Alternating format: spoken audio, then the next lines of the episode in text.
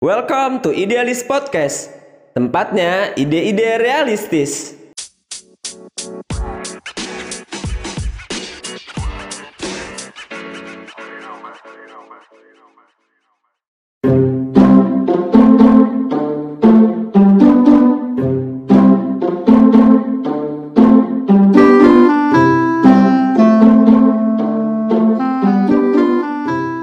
Ya, halo teman-teman Idealis Podcast.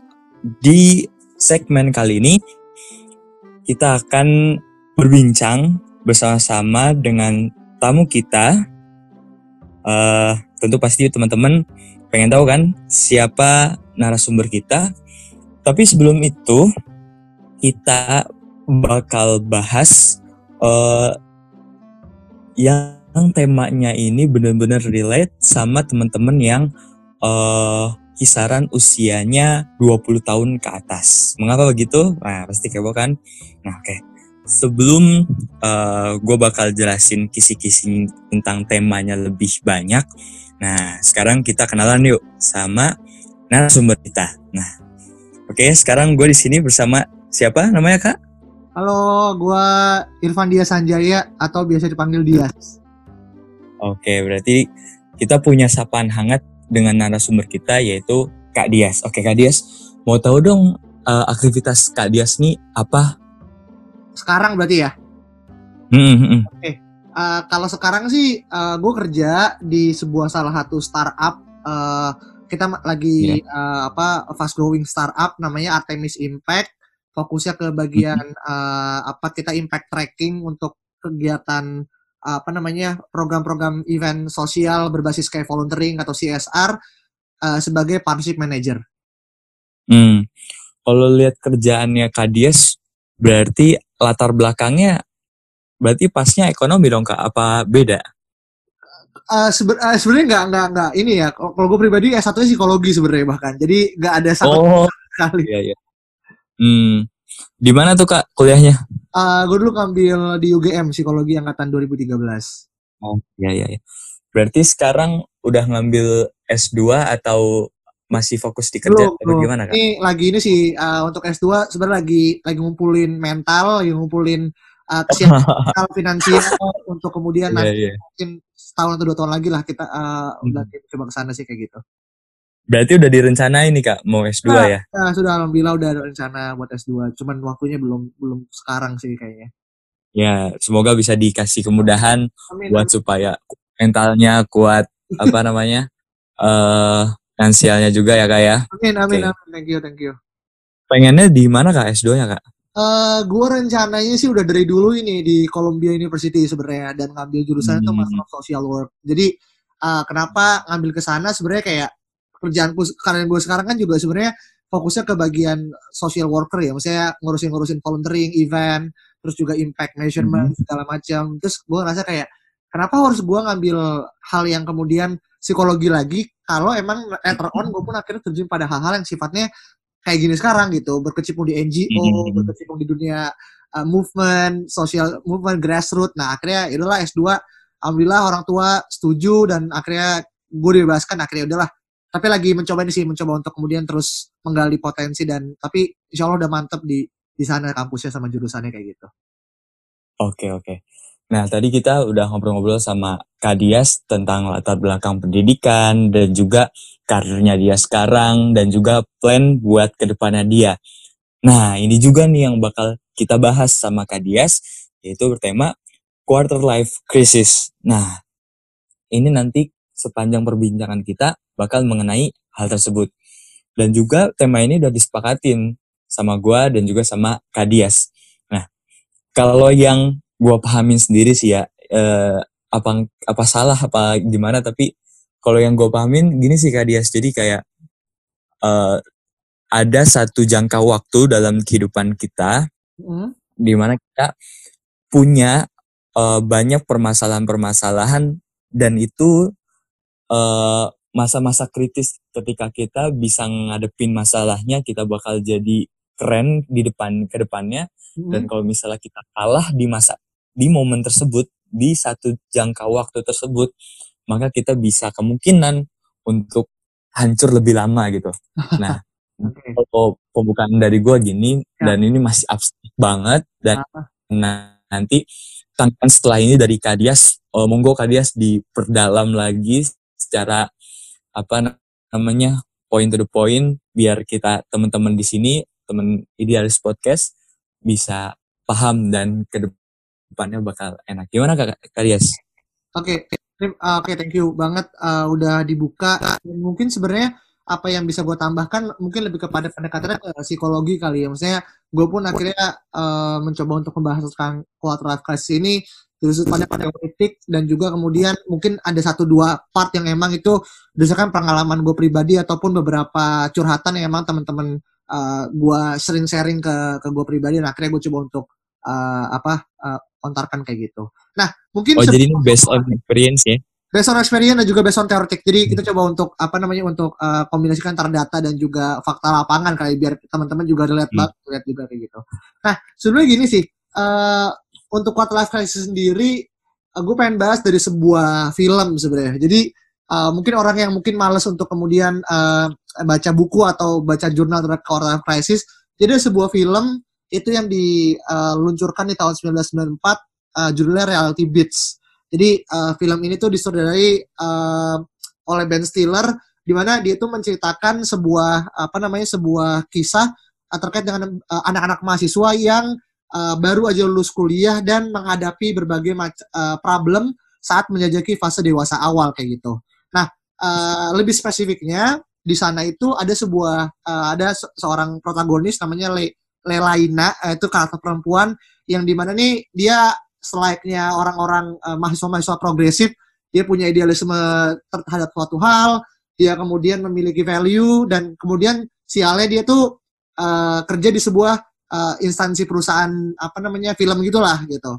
Nah, di sana, dia kemudian mencoba untuk membalance antara idealisme idealisme dia dan juga realita hidupnya dia, tapi in the end of the day, dia tuh nggak ketemu gitu kan.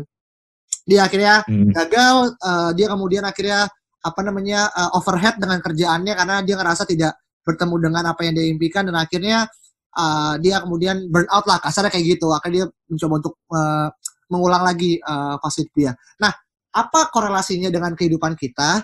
Sebenarnya uh, satu hal yang kemudian harus dipahami dulu adalah quarter life crisis ini sebenarnya bukan ha- bukan barang baru sebenarnya. Jadi kalau kita masyarakat enam puluh dua kemudian baru gencar berbicara masalah quarter life crisis Uh, dua tahun kebelakangan ini sebenarnya kita agak agak telat ya. Buktinya film ini aja udah ada sembilan belas sembilan puluh empat gitu kan. Yang mana sebenarnya kalau kita ngomong sembilan belas sembilan puluh empat film berarti udah di udah diriset dari dua tahun sebelumnya minimal kayak gitu kan. So, uh, ini kemudian kita ada gap waktu nih yang cukup lama gitu kan. Tapi it's okay gitu, it's fine gitu. Maksudnya adalah uh, paling enggak sekarang banyak mahasiswa, banyak kemudian per, yang profesional, para job seeker ataupun kita millennials mulai paham betapa pentingnya dan betapa uh, apa namanya Uh, kita harus mawas diri terhadap quarter life crisis itu sendiri sebenarnya sih. Itu mungkin yang jadi hmm. jadi poin utama ya sebelum akhirnya kita lanjut kepada definisi kayak gitu sih. Bang, gua tahu nih kayaknya kenapa kita telat ngebahas K L C ini. Kenapa kenapa? Tahu enggak, Bang? Kenapa tuh? Soalnya anak-anak muda kita nih sukanya drakor, Bang. Nah, sedangkan drakor itu biasanya tokohnya itu udah sukses, Bang, di karirnya. Ya enggak sih? Nah, pas pas mereka ini karena sering nonton drakor, bukan nonton yang film yang direkomendasiin dari Kak Dias.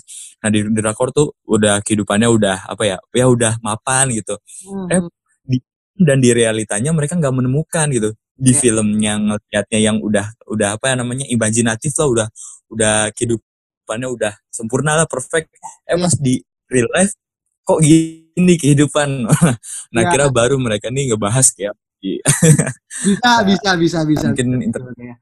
Tapi, uh, tapi sebenarnya gini sih, uh, dari beberapa bacaan yang aku temukan, sebenarnya quarter life crisis ini be- buat ber- bu- buat beberapa orang itu masih dianggap tabu sebenarnya. Kayak mungkin nggak se nggak hmm. setabu kita ketika kita ngomongin seks ya di hadapan publik atau ketika orang tua hmm. kemudian berbicara seks ketika rapat keluarga atau mungkin ketika membahas masalah let's say financial management, financial planning atau apapun lah yang kemudian buat warga-warga Indonesia yang hidup di budaya timur beberapa hal kemudian jatuhnya lebih kepada hal yang ya udah lu bisa temuin itu di, di di tempat lain lah, tapi jangan di keluarga gitu loh. Jadi ini yang kemudian juga jadi penting bagaimana peran keluarga sebenarnya bisa sebagai uh, mediator utama untuk kemudian menyiapkan sang anak untuk paham bahwasanya di usia-usia tertentu kamu akan menemui sebuah sebuah dilema lo dalam kehidupan, dan that's fine, that's totally fine, karena semua orang kemudian uh, mengalami hal tersebut gitu loh. Itu yang kemudian jadi penting gitu. Jangan sampai keluarga ataupun kakak atau adik kita kemudian akhirnya lepas kendali karena itu urusan-urusan urusanku urusanku. Nah, itu yang kemudian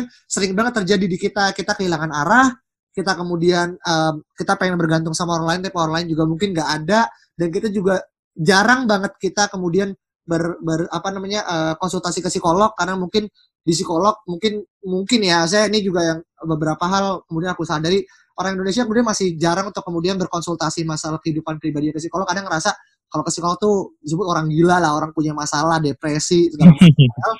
Impact ya enggak juga, kita bisa konsultasi apapun ke psikolog. Jadi mungkin itu sih awalannya kayak gitu yang bahas terkait tadi yang yang mungkin drakor kayak. Okay. Enggak sih tadi intermezzo doang sih bang. Cocokologi doang sebenarnya. Nah hmm. kan tadi kan udah nih Kak Dia sudah jelasin tentang filmnya. Hmm. Nah enaknya kita ke yang based on experience atau yang teori nih bang? Hmm. Ya. Nah sebenarnya kalau kalau bahas masalah teori sendiri, jadi uh, salah seorang uh, apa namanya uh, ahli teori psikologi namanya Fisher di tahun dua ribu delapan tuh uh, pernah mengungkapkan satu buah definisi gitu kan, definisi uh, apa namanya ulung terkait dengan quarter life crisis.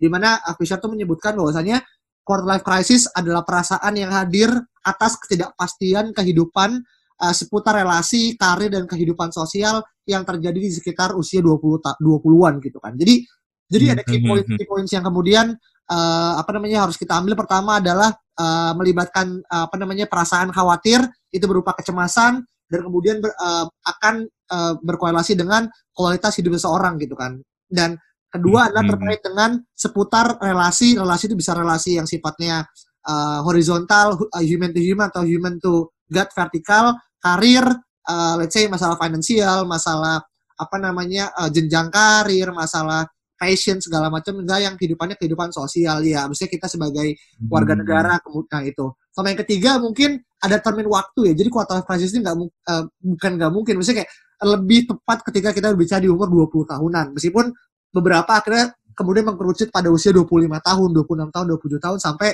sekitar umur tiga puluh tahunan. Jadi umur-umur seginilah, makanya di awal di film Reality Bites kan emang fasenya adalah ketika pasca, ini kan pasca apa, pasca lulus perguruan tinggi kan, yang mana itu umur sekitar dua puluh dua, dua puluh tiga hmm. lah ya, kalau emang sesuai hmm. dengan rekod. Jadi jadi itu mungkin yang akhirnya uh, di, di, di, di sesuai dengan teori gitu kan.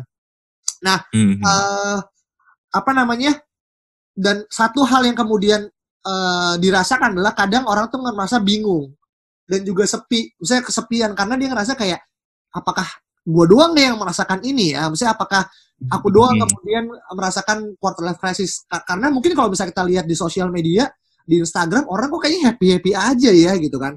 Dan hmm. ada gak sih yang meme-meme di Twitter yang kok bisa ya orang pergi ke Bali sama pacar berdua, ada gak sih yang hal kayak gitu kan, kemudian menimbulkan persepsi individu yang kayaknya gue doang nih yang merasakan quarter life crisis gitu kan. Nah, itu sebenarnya bisa di-tackle sebenarnya. Jadi, ada penelitian yang dilakukan oleh LinkedIn, uh, di mana terkait dengan quarter life crisis, uh, jadi ngambil subjek di antara umur dua puluh lima tahun sampai tiga puluh tiga tahun, di mana tujuh puluh persen orang kemudian merasakan bahwasanya ada ada dia mengalami apa namanya quarter life crisis pada rentang usia dua puluh tujuh tahun gitu kan. Jadi, buat mungkin sekarang kita umurnya mungkin dua puluh empat, dua puluh lima, masa ah sekarang kayak nggak nggak ada apa-apa, berarti gue udah pas nih ya, udah udah melewati gitu kan. Nanti dulu gitu kan, karena tentang orangnya berbeda-beda gitu kan. Misalnya individual differences itu hmm. jadi sangat penting gitu kan. Faktor ekonomi, faktor sosial, faktor pendidikan, faktor mental, apapun kemudian menjadi salah satu faktor uh, penentu untuk kemudian kapan quarter life crisis ini akan akan uh, akan menimpa seseorang gitu. Menimpa dalam artian uh, orang tersebut akan mengalami gitu kan. Dari intensitasnya, kualitasnya, kuantitasnya. Tapi rata-rata dari survei ini sih mungkin di usia dua puluh tahun sih kayak gitu. Jadi ada rentang umurnya. Oke, okay. Nih bang. Uh, apa tadi nyinggung yang meme di Twitter bang? Hmm. Gue pernah nemu apa namanya meme di, di Twitter. Sumpah kocak banget. Jadi kayak uh, ngebahas masa psikolog gitu loh. Kayak misalnya mental illness, hmm. habis itu quarter life crisis. Nah, habis itu jadi semuanya dicoret. Semuanya dicoret, noh permasalahan-permasalahan psikologi semuanya dicoret. Ah. Nah, habis itu ada tulisan yang gak dicoret. Apa tuh? Kurang ibadah. Kurang ibadah. Jadi semua permasalahan plus enam puluh dua tuh gak apa ya, bukan bukan apa namanya bukan permasalahan psikologi, tapi permasalahan kurang ibadah gitu. Iya iya iya iya iya. Iya iya iya. Karena juga emang kan dari orang tua, apa ya, didikan orang tua kebanyakan di negara plus enam puluh dua ini ya gitu, lebih apa namanya uh, berbau-bau berbau-bau dengan keagamaan-keagamaan, spiritualitas ya, gitu. Benar benar benar.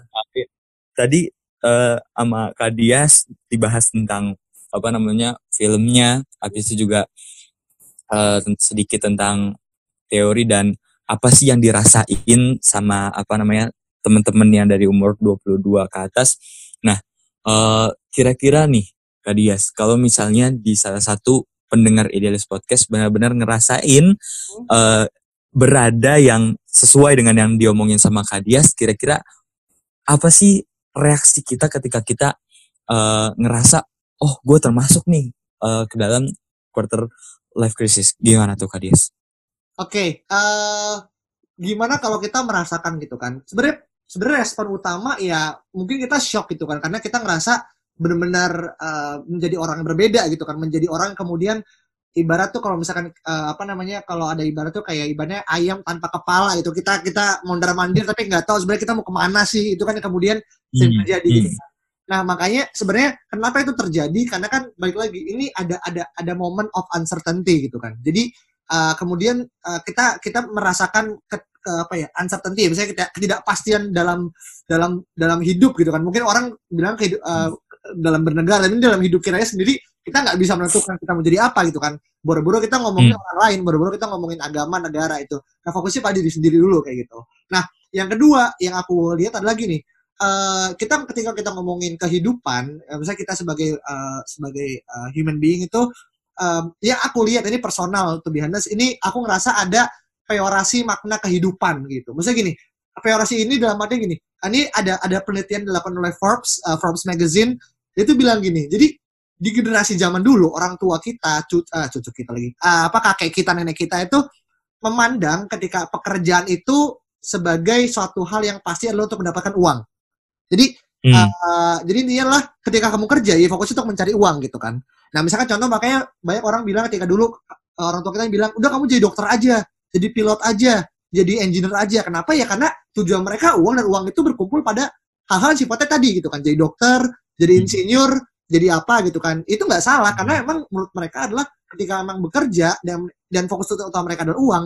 Nah uang tuh di situ yang paling banyak gitu kan. Jadi sektor-sektor itu yang kemudian dalam tanda petik lahan bahasa untuk kemudian da- zaman dulu orang kemudian mendapatkan uang gitu. Nah di zaman sekarang milenial itu ketika berbicara pekerjaan sifatnya tuh jauh lebih kompleks, jauh lebih banyak turunannya, dan kemudian uh, hal ini yang kemudian harus sama-sama disadari bahwasannya uh, bekerja itu tidak sama dengan uang, tapi lebih kepada hmm. melakukan self-actualization gitu kan. Kalau, kalau mungkin yang teman-teman dari latar belakang psikologi mungkin paham uh, konsep dari Maslow gitu kan, Abraham Maslow, ada ada hierarchy of needs. Dan ketika orang bekerja sekarang, orang nggak cuma ngincar uang, tapi mereka mengincar misalkan contoh um, apa namanya jenjang karir, passion, terus juga misalkan kayak uh, apa namanya kayak hal-hal yang kemudian me- me- membuat kehidupan dan juga pekerjaan ini jadi hal yang jamak. Makanya banyak juga akhirnya currency-currency yang dimainkan gitu kan. Kalau dulu kan currency uang ya, jelas berapa jumlah hmm. yang kamu dapat gitu kan. Nah sekarang kan nggak bisa gitu. Misalkan contoh, uh, bisa kita ngomongin karir gitu kan. Berapa sih uh, posisi apa yang udah kamu dapetin sekarang gitu kan. Terus juga misalkan kayak kamu adalah seorang, bekerja sebagai seorang influencer gitu kan. Berapa rate, apa engagement rate-mu, berapa likes-mu, berapa followers-mu. Nah ini kan akhirnya jadi jadi banyak kemudian mencabang gitu kan. Nah, akhirnya ngebuat kita sebagai manusia kemudian akhirnya berpikir banyak hal gitu. Oh iya ya, gue belum ngincer ini nih, gue belum dapat ini nih gitu kan, gue belum dapat ini, gue belum traveling ke sini gitu kan. Jadi ini yang kemudian membuat orang tuh banyak pikiran, ya akhirnya kita akan jadi tertekan sendiri gitu kan. Makanya hmm, banyak yang kata sekarang bilang kalau uh, apa namanya uh, sekarang kan pindah ya dari uh, apa kalau kita ngomongin agak agak dikit merempet ke bagian uh, apa namanya uh, teori kons- apa namanya kalau kita ngomongin uh, apa uh, ba- uh, ekonomi, kayak people sekarang berubah dari mulai goods to experience gitu kan. Misalnya kayak dari mulai barang jadi experience. Nah, itu juga akhirnya kemudian bagaimana milenial sekarang mengalami itu ya ya udah gue gue tuh misalkan kerja atau kuliah tuh nggak cuman ngincer sarjana doang, gue juga nggak ngincer cuman apa namanya cuman uang doang, tapi ada banyak hal. Nah banyak hal ini ya kemudian menimbulkan masalah-masalah itu salah satunya ya tadi ada quarter life crisis ini muncul di tengah-tengah dinamika yang terjadi as a human being tadi sih. Mungkin kayak gitu sih yang bisa gue bilang sih. Oh iya. Mm-hmm. Tapi gini loh Kak Dias. Mm. Jadi kan tadi kalau kata Kak Dias orang nih sekarang uh, kerja atau karir tuh lebih personal satisfaction-nya atau kepuasan pribadinya tuh bukan cuma di profit apa namanya yang iyalah, apa namanya ya, ya, finansial, ya, bukan ya. bukan nominal gitu. Ya, ya, nah, ya. Nah ini yang ngasilin masalah baru gitu ya, masalah ya, baru. Kasarnya gitu sih apa yang aku pahami dan juga apa yang aku rasakan kayak gitu. Uh, jadi sebenarnya ini salah nggak sih kalau misalnya orang yang punya apa namanya punya tujuannya itu yang tadi disebutin sama Kak Dias, entah itu experience, entah itu yang lain-lainnya.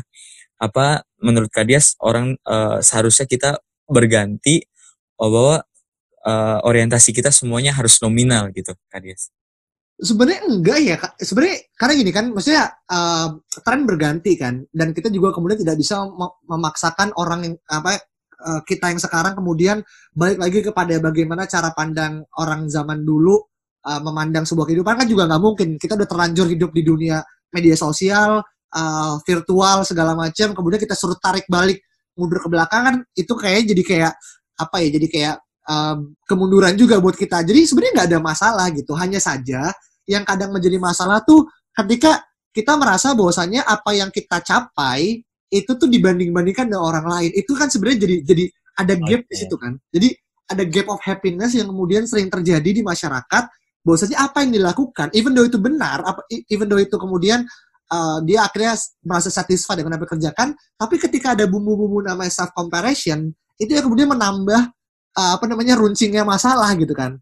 Uh, karena oh iya ya, kayak misalkan contoh, ini gue aku uh, gue kasih contoh, misalkan kita umur dua puluh tiga tahun gitu kan, dan zaman dulu umur dua puluh tiga tahun that's fine ketika kita masih bekerja sebagai seorang officer gitu kan, menjadi seorang, ya ibadah di junior level, tapi ketika kita sekarang melihat umur dua puluh tiga tahun orang udah jadi uh, apa namanya uh, C E O gitu kan, founder, bahkan ada yang bilang kalau di Twitternya, di bio Twitter, bio Instagram belum ada apa belum ada embel-embel founder tuh kurang kurang lengkap gitu. Maksudnya itu, itu kan akhirnya membuat orang akhirnya bertanya-tanya gitu kan, kayak bener gak sih umur dua puluh tiga tahun gue gitu kan, kok orang lain udah, udah bisa beli rumah ya, kok orang lain udah pada bisa naik haji ya, bahkan maksudnya gitu kan akhirnya jadi kita mempertanyakan ulang, kita lakukan self questioning, bener gak sih kita lakuin gitu kan? Padahal mah, ya everyone's apa namanya has different path of roots gitu kan. So semua orang akhirnya punya kehidupannya masing-masing dan kita tidak sedang berlomba satu sama lain. Kita berada di pacuan kuda mas- kita masing-masing. Itu yang kemudian akhirnya jadi memperparah sih itu, dan itu kemudian beberapa temuan yang aku temukan di internet pun akhirnya mengafirmasi bahwasanya kenapa media sosial akhirnya menjadi salah satu momok menakutkan buat buat buat apa ya, buat buat kaum milenial, misalnya kayak buah si malakama ya, itu karena itu tadi kayak adanya, ya misalnya kayak sekarang, tau gak sih yang meme gitu kan, yang bilang, iri bilang bos gitu kan, maksudnya itu kan ada, itu, kan, itu kan kemudian, iya itu even though itu kan akhirnya jadi uh, apa uh, satir jokes, tapi maksud gue adalah, itu yang kemudian akhirnya orang merasa self-questioning gitu kan, oh iya ya bener mm-hmm. ya, kayak gue gak ngakuin apa-apa loh di dua puluh tiga tahun, akhirnya orang jadi merasa inferior, kemudian muncullah inferiority kompleks gitu kan. Ya, iya itulah itu kemudian itu kemudian dampak-dampaknya merembet ke sana sini gitu kan. Bahkan ada yang orang depresi ketika dia gagal untuk menemukan jalan hidup dia segala macam segala macam.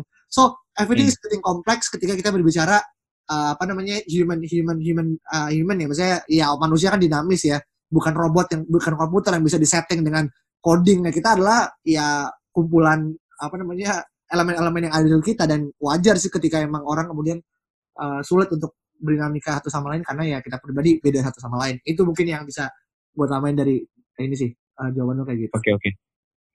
Uh, bang, kayaknya teman-teman Idealis Podcast pengen dengar cerita dari Kak Dias.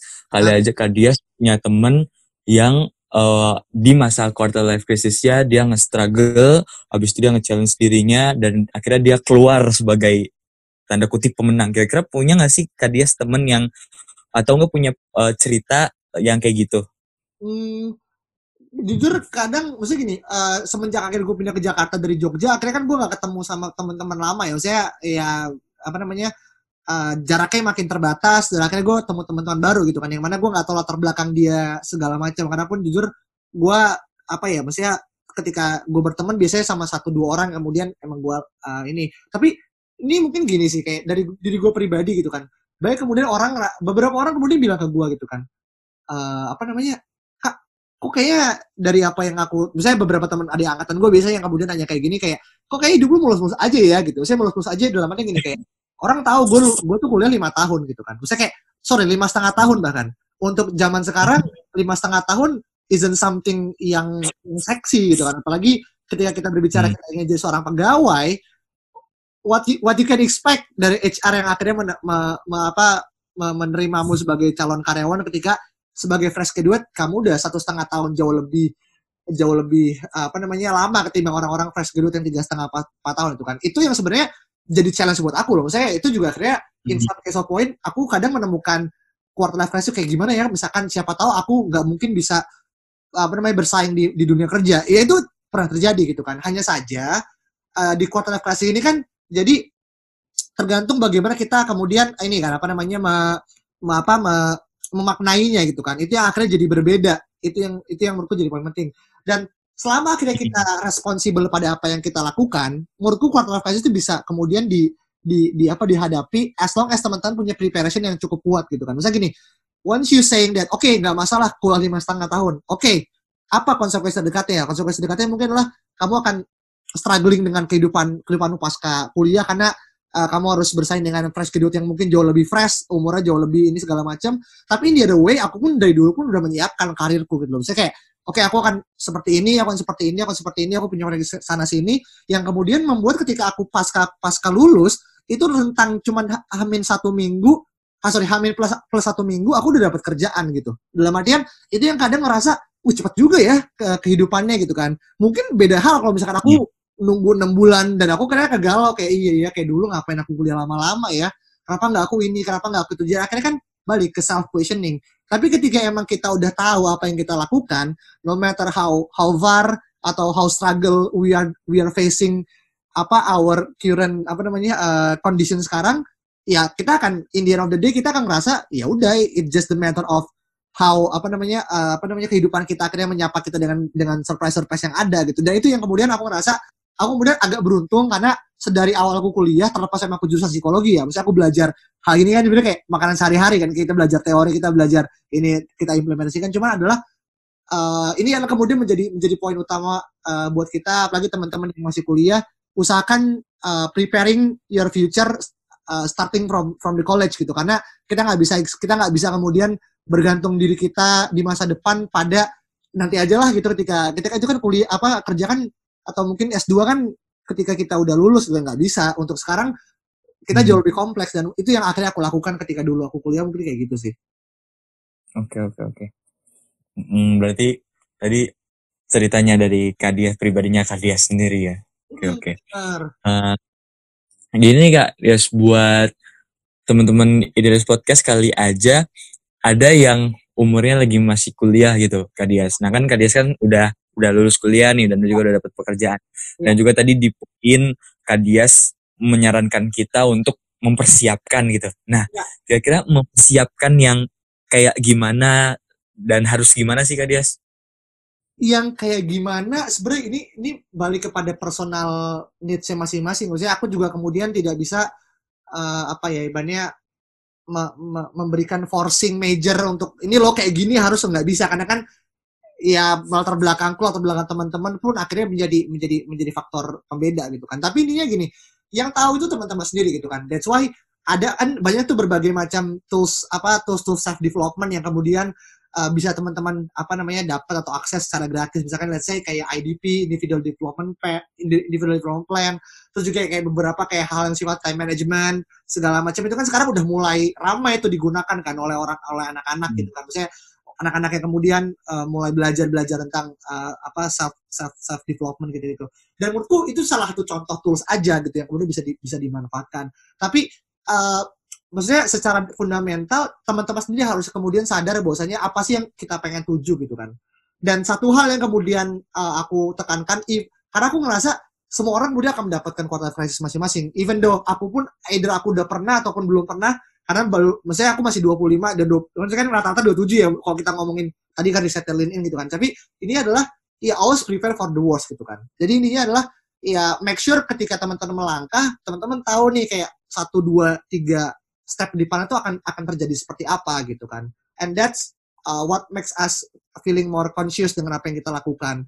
Makanya sih sebenarnya menurutku pribadi tidak ada kemudian anjuran-anjuran khusus yang kemudian aku sering lakukan, karena back again orang-orang punya punya time frame sendiri-sendiri, punya apa namanya hmm. uh, apa namanya purpose sendiri-sendiri. So ya make sure teman-teman akhirnya aware terhadap apa yang teman-teman lakukan sih sebenarnya sih, itu yang akan jadi jadi kayak kita sebagai manusia kemudian lebih lebih menjadi human being secara secara ini sih secara lebih secara lebih ini sih lebih apa lebih lebih dalam sih kayak gitu mungkin aku bisa sampaikan.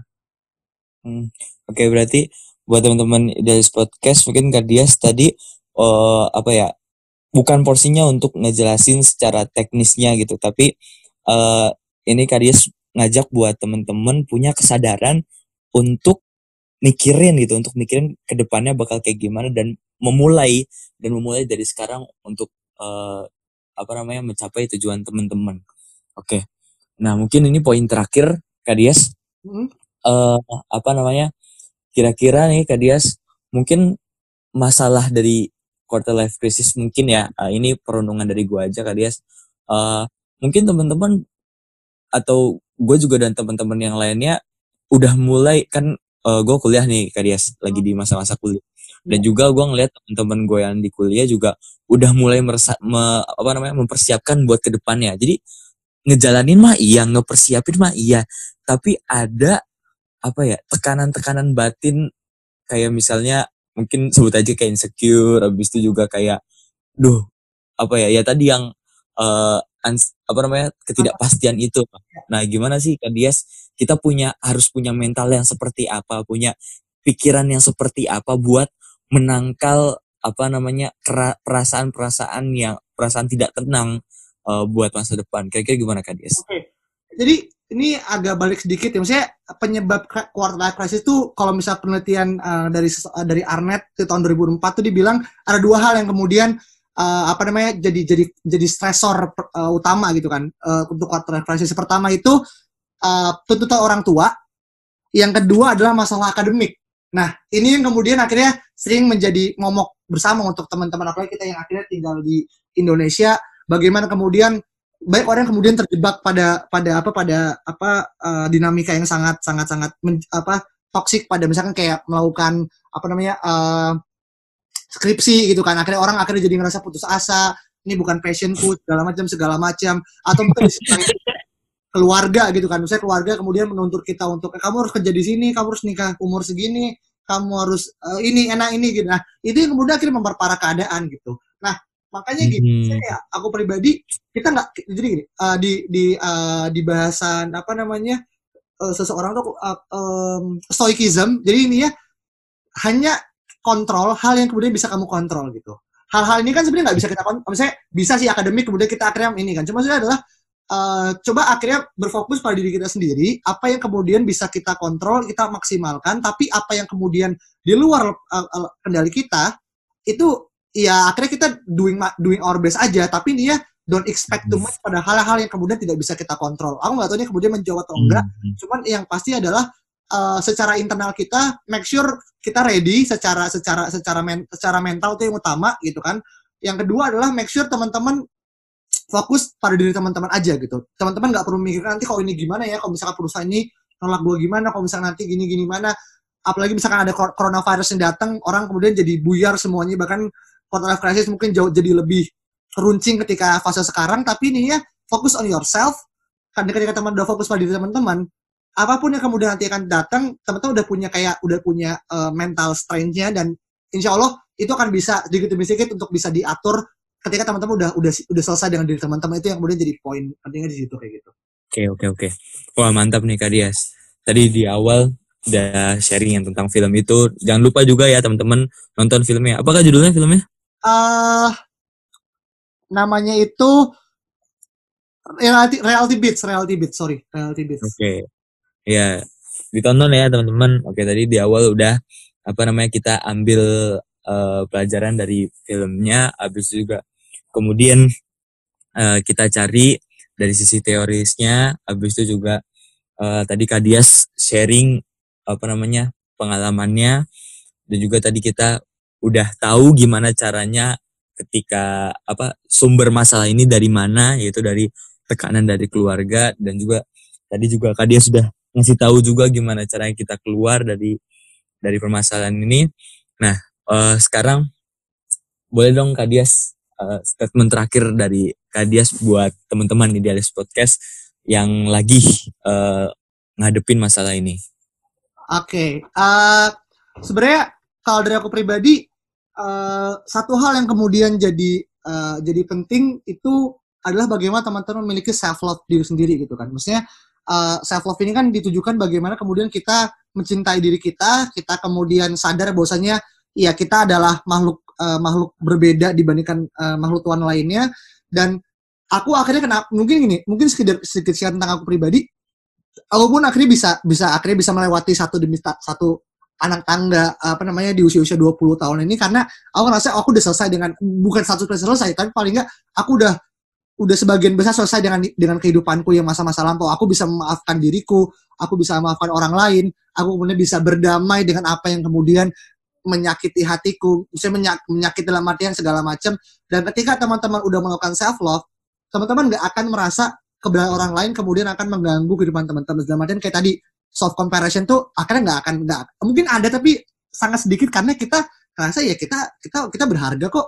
Kita kita self worth juga buat buat kita perjuangkan, dan kesuksesan tuh it's just a matter of time gitu kan. Ya mungkin untuk yang umur dua puluh tiga tahun bisa sukses karena kita nggak pernah tahu kan. It's just like a tip a tip of iceberg. Kita nggak pernah tahu orang udah, mungkin dia udah ngelakuin itu di umur lima belas tahun, dari ketika lima belas tahun kita nggak ngelakuin apa-apa. So never compare yourself to others unless you you you will see your happiness will be reduced significantly sih. Itu yang akhirnya jadi, jadi poin penting. Oke oke oke. Tapi yang paling kocak nih apa namanya, tahu nggak yang apa, apa namanya yang waktu itu lagi viral, Maudy Ayunda Maudy Ayunda kan ya ya ya kuliah, itu dia masih kayak insecure gitu. Gimana Kak Dias, tahu nggak, ngikutin nggak yang berita yang Maudy Ayunda tuh, yang dia S dua di ini kan, di Stanford kan, yang dia milih kalau antara milih Harvard atau Stanford, nggak sih yang yang tahu itu ya, benar ya. Mm-hmm. Abis itu dia udah masuk kan, udah masuk di universitasnya. Nah waktu itu diwawancarain sama Boy William, pokoknya yeah. dia di Maudy Ayundanya itu udah udah masuk kuliah tuh. Pokoknya baru akhir-akhir inilah dia yeah. udah masuk kuliah, tapi dia tuh insecure di apa ya, di kecantikan apa di karir gitu. Yeah. Oh gue lupa, tapi intinya Maudy Ayunda aja yang udah kita anggap dia tuh udah di langit gitu, maksudnya kesuksesannya udah tinggi banget. Yeah. Dia aja masih ngerasa di atas awan, masih ada awan gitu, masih ya, apa namanya kalau misalnya gitu gitu benar benar benar benar benar benar ya, gimana tuh buat Maudy Ayunda tuh Kak Dias? Sebenarnya sebenarnya gini, maksudnya ya itu itu udah jadi itu udah jadi bukti nyata bahwasanya orang kemudian kita kita anggap uh, apa namanya apa namanya standar uh, tertinggi dari orang kemudian di Indonesia, kita nggak ngomong orang lain, misalnya di Indonesia dia adalah uh, level paripurna dari seorang manusia, perempuan cantik, uh, penyanyi, Edu, uh, edukasinya tinggi segala macam lah, you can name it lah, semua yang bagus-bagus, dia aja akhirnya masih punya ini kan, feeling of insecurity yang kemudian um, ya entah, aku aku nggak nonton jadi aku nggak bisa judge, mungkin kecantikan mungkin apa, but itu akhirnya membuktikan bahwasanya tidak ada yang tidak ada yang kemudian tidak ada yang kemudian stagnan di dunia ini. Jadi orang kemudian kita anggap ini aja bahkan merasakan hal yang buat kita pribadi kita udah selesai gitu, masih paham nggak sih? Ketika Maudy Ayunda kemudian berbicara masalah A yang kemudian dia dia concern kan, kita itu di A itu udah selesai. So, iya paham kan? Jadi jadi apa yang menurut kita baik, itu orang juga belum tentu baik, dan sebaliknya juga sama gitu. So, makanya aku akhirnya sering banget tuh kalau misalkan ngomongin kayak gitu-gitu tuh jadi jatuh debat kusir. Hmm.